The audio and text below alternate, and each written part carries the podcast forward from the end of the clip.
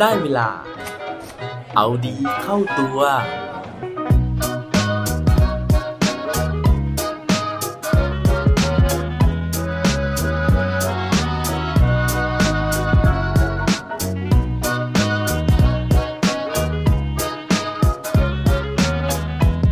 เอาตัวรอดจากโซเชียลดิสแทนซิ่งกันยังไงดีครับ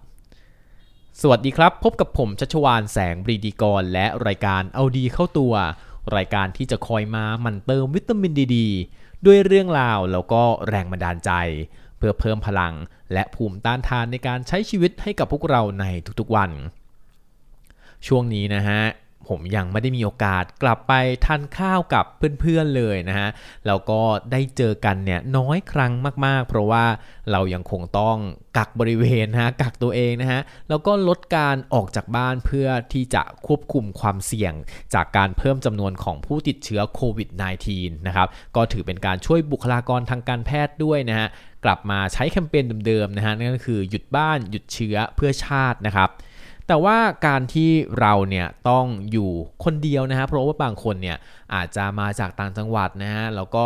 มาเช่าห้องอยู่คนเดียวนะฮะซื้อห้องอยู่คนเดียวนะครับ เพราะฉะนั้นเนี่ยก็อาจจะไม่ได้เจอใครเลยนะฮะไม่ได้ปฏิสัมพันธ์กับใครเลย ซึ่งสิ่งนี้เนี่ยเขาบอกว่า จริง ๆ แล้วมันเป็นการทำร้ายนอกจากจะทำร้ายจิตใจเราแล้วนะฮะมันยังทำร้ายสมองของเราด้วยนะฮะ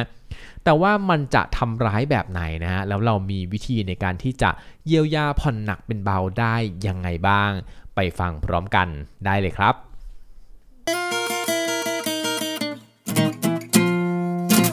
เรื่องของผลร้ายนะฮะจากการทำโซเชียลดิส a ทนซิ่งกับ สมองนะฮะผมอ่านมาจากบทความนะครับในกรุงเทพธุรกิจนะครับเรื่องราวเนี่ยก็คือเขาพูดถึงว่าทำไมการเว้นระยะห่างทางสังคม หรือว่า social distancing เนี่ยถึงสามารถที่จะทำร้ายสมองได้นะครับโดยที่เขาบอกเอาไว้นะฮะว่าเนื่องจากที่เราจะต้องอยู่ในสภาพแบบนี้เนี่ยไปอีกสักพักหนึ่งนะฮะแล้วก็จริงๆที่ผ่านมาเนี่ยปี กว่าแล้วนะฮะที่เราต้องแบบห่างๆจากคนอื่นนะฮะแม้ว่าจะเป็นการห่างๆอย่างห่วงๆก็ตามนะครับเขาบอกว่าการที่เราต้องใช้เวลาอยู่คนเดียวแบบนี้นะฮะล่าสุดเนี่ยมีงานวิจัยทางด้านประสาทไม่ใช่ประสาทสิประสาทวิทยานะฮะออกมาชี้ว่าถ้าต้องทำสิ่งนี้นานเกินไป อาจจะไม่ใช่เรื่องที่ดีต่อสมองของมนุษย์ของเราทุกคนก็เป็นได้ ผลการวิจัยนี้นะฮะมาจากมหาวิทยาลัยฮาร์วาร์ดนะครับประเทศสหรัฐอเมริกานะฮะโดยที่เขาเนี่ยได้เล็งเห็นปัญหาของการเว้นระยะห่างทางสังคม ซึ่งอาจทำให้มนุษย์ มีความกระตือรือร้นทางสังคมน้อยลง รวมถึงมีสุขภาพจิตที่ย่ำแย่ลงด้วย จึงได้ทำการวิจัยนะฮะแล้วก็สำรวจถึงประเด็นปัญหานี้ขึ้น โดยจากการสำรวจเนี่ยเขาพบว่าชาวอเมริกันนะครับ ที่เป็นผู้ใหญ่นะฮะกว่า 36%แล้วก็วัยรุ่นกว่า 61%รู้สึกเหงาโดดเดี่ยว และมีความต้องการที่จะเข้าสังคมอย่างมากเลยนะฮะในขณะเดียวกันคนส่วนใหญ่ลงความเห็นไปในทางเดียวกันว่า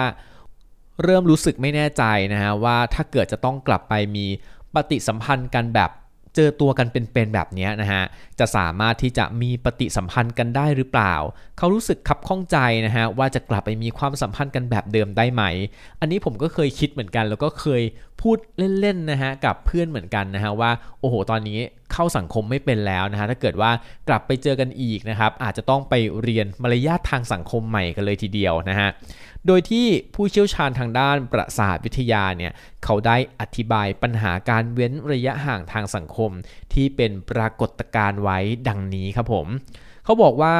ปัญหาการเว้นระยะห่างทางสังคมเนี่ยทำไมมันถึงมีผลกับสมอง อย่างแรกเลยเขาบอกว่า เนื่องจากมนุษย์เนี่ยมีความจำเป็นในการเข้าสังคม เช่นเดียวกับสัตว์เลี้ยงลูกด้วยนมอื่นๆนะฮะเพราะว่าเมื่อเราได้ร่วมกันทำอะไรสักอย่างหนึ่งนะครับ หรือว่าได้รับการคุ้มครองจากใครก็ตามที่มีอำนาจ การกระทำเหล่านี้เนี่ยมันจะเป็นการรักษาเครือข่ายนะฮะหรือว่าถ้าเรียกให้เข้าใจอย่างง่ายก็คือ มันเป็นการสร้างปฏิสัมพันธ์ในสังคม ซึ่งนั่นเนี่ยเป็นสิ่งสำคัญที่ทำให้เรามีชีวิตอยู่รอดในสังคมได้ เรื่องนี้นะฮะเป็นผลมาจากอดีตของเรานะฮะบรรพบุรุษของเราเนี่ยเขาอยู่ร่วมกันเป็นสังคมนะฮะคอยช่วยเหลือกันเพื่อป้องกันสัตว์ร้าย ป้องกันพยานอันตรายต่างๆนะฮะรวมถึงเรื่องของการสร้างชุมชนเพื่อเกื้อกูลกันนะฮะมีเรื่องของการแลกเปลี่ยนต่างๆ นู่นนี่นั่นนะครับเพราะฉะนั้นนั้นเนี่ยเราถูกสร้างนะฮะแล้วก็วิวัฒนาการมาโดยการที่เป็นสัตว์สังคม การที่เราถูกแยกออกมาอยู่แบบโดดเดี่ยวแบบนี้เนี่ยมันก็เลยทำให้เรารู้สึกไม่ปกตินะฮะแล้วก็ทำให้เราเนี่ยโหยหาการเข้าสังคมอย่างมาก อย่างที่2นะฮะเขาบอกว่าสมองเนี่ยจะรู้สึกเครียดนะครับจากการที่เราเว้นระยะห่างทางสังคมนานเกินควร ซึ่งนักวิทยาศาสตร์เนี่ยเขาได้ทำการหาสัตว์ทดลองที่มีวงจรสมองคล้ายคลึงกับมนุษย์ เพื่อมาทำการทดลองโดยที่เขาแยกสัตว์เหล่านี้นะฮะให้เว้นระยะห่างทางสังคมแบบมนุษย์ดู ผลก็ปรากฏว่าสัตว์เหล่านี้มีความวิตกกังวล แล้วก็มีความเครียดมากขึ้นนะครับ โดยที่มันมีการหลั่งฮอร์โมนคอร์ติซอลนะฮะ ซึ่งอันเนี้ยเรารู้จักกันนะครับว่าเป็นฮอร์โมนของความเครียดเพิ่มขึ้นนะครับ โดยที่เขามีการเปรียบเทียบนะฮะว่า ระหว่างการที่เราต้องแยกออกมาอยู่กักตัวเองแบบนี้นะครับ กับการที่เราเนี่ยไปเข้าสังคมนะฮะแต่ว่าโดนคนในสังคมเนี่ยกีดกันนะฮะแล้วก็ผลักใส่เนี่ย เขาบอกว่าการที่เราต้องอยู่กับตัวเองนานๆแบบนี้นะฮะสร้างความเครียดมากกว่าการที่ถูกผลักไสหรือขับไล่ออกจากสังคมอีก อันนี้ผมประหลาดใจเหมือนกันนะฮะแต่ว่าเขาบอกนะฮะว่า การที่เราถูกผลักไสหรือว่ากีดกันนะครับ อย่างน้อยเนี่ยเรายังได้ปฏิสัมพันธ์กับคนอื่น แต่ว่าการที่เราอยู่ตัวคนเดียวแบบนี้นะฮะมันแทบไม่มีปฏิสัมพันธ์เลยนะครับ เพราะฉะนั้นเนี่ยมันส่งผลต่อสมองแล้วก็ความรู้สึกของเรามากกว่า ทีนี้มาถึงเรื่องที่3นะฮะเขาบอกว่าการที่เราเว้นระยะห่างทางสังคมนานเกินควรแบบนี้นะครับทำให้สมองของเราเนี่ยสูญเสียความจำในการเข้าสังคม นั่นก็คือ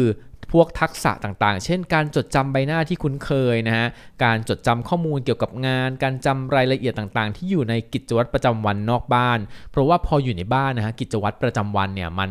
น้อยลงมากๆนะฮะ เหมือนปกติเวลาที่ถ้าเราขับรถไปทำงานนะครับ ถ้าสมมติว่าใครเคยฟังนะครับบอกว่าถ้าเกิดเราลองเปลี่ยนเส้นทางในการขับรถนะฮะหรือว่าเจอสถานการณ์แปลกๆ ให้เราแก้ปัญหาระหว่างทางเนี่ยสมองมันจะได้ฝึกพัฒนาครับแต่ว่าการที่เราอยู่บ้านนะฮะตื่นขึ้นมาจากเตียงนะครับ เดินมาทานอาหารแปลงฟันปุ๊บกลับมานั่งจุ้มปุกอยู่ที่โต๊ะทำงานเนี่ย เราจะขาดทักษะในการที่จะพัฒนาสมองไปเยอะเลยนะครับ ซึ่งตรงนี้มันก็ทำให้สูญเสียความสามารถในการทำงานไปค่อนข้างจะเยอะเลยทีเดียว โดยที่เขาบอกนะฮะว่า ถ้าเกิดว่าเรากลับมาเข้าสังคมอีกครั้งหนึ่งครับ สิ่งเหล่านี้เนี่ยเราได้เชื่อมต่อกับสังคมอีกรอบ มันก็จะทำให้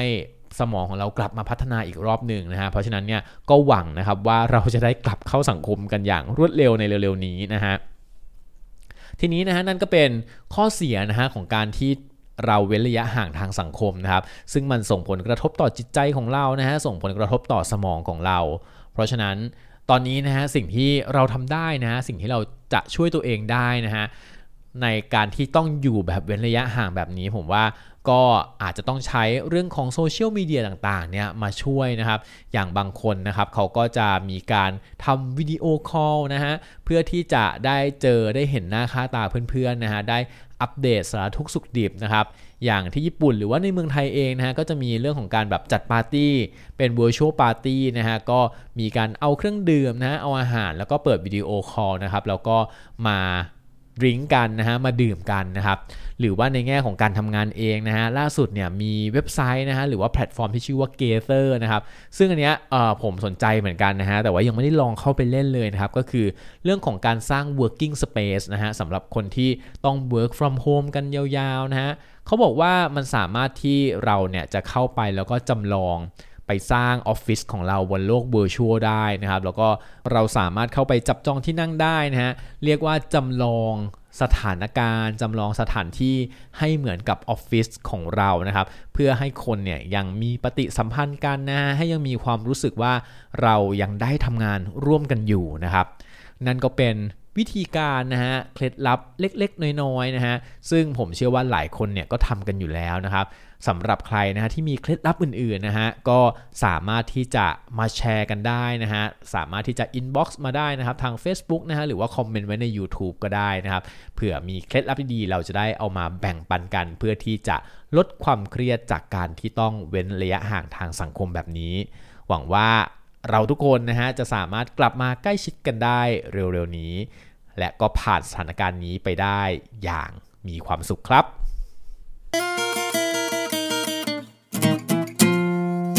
และปิดท้ายวันนี้ด้วยโคดดีโคดโดน เขาบอกไว้ว่า I will be seeing you soon and things will be better หวังว่าเราจะได้พบกันเร็วๆนี้ แล้วทุกสิ่งทุกอย่างจะดีขึ้นครับ อย่าลืมกลับมาเอาดีเข้าตัวกันได้ทุกวันจันทร์ พุธ ศุกร์ พร้อมกด subscribe ในทุกช่องทางที่คุณฟัง รวมถึงกดไลค์ กดแชร์เพื่อแบ่งปันเรื่องราวดีๆ ให้กับเพื่อนๆของคุณผ่านทุกช่องทางโซเชียลมีเดีย สุดท้ายนี้ขอให้วันนี้เป็นวันดีๆ ของพวกเราทุกคน สวัสดีครับ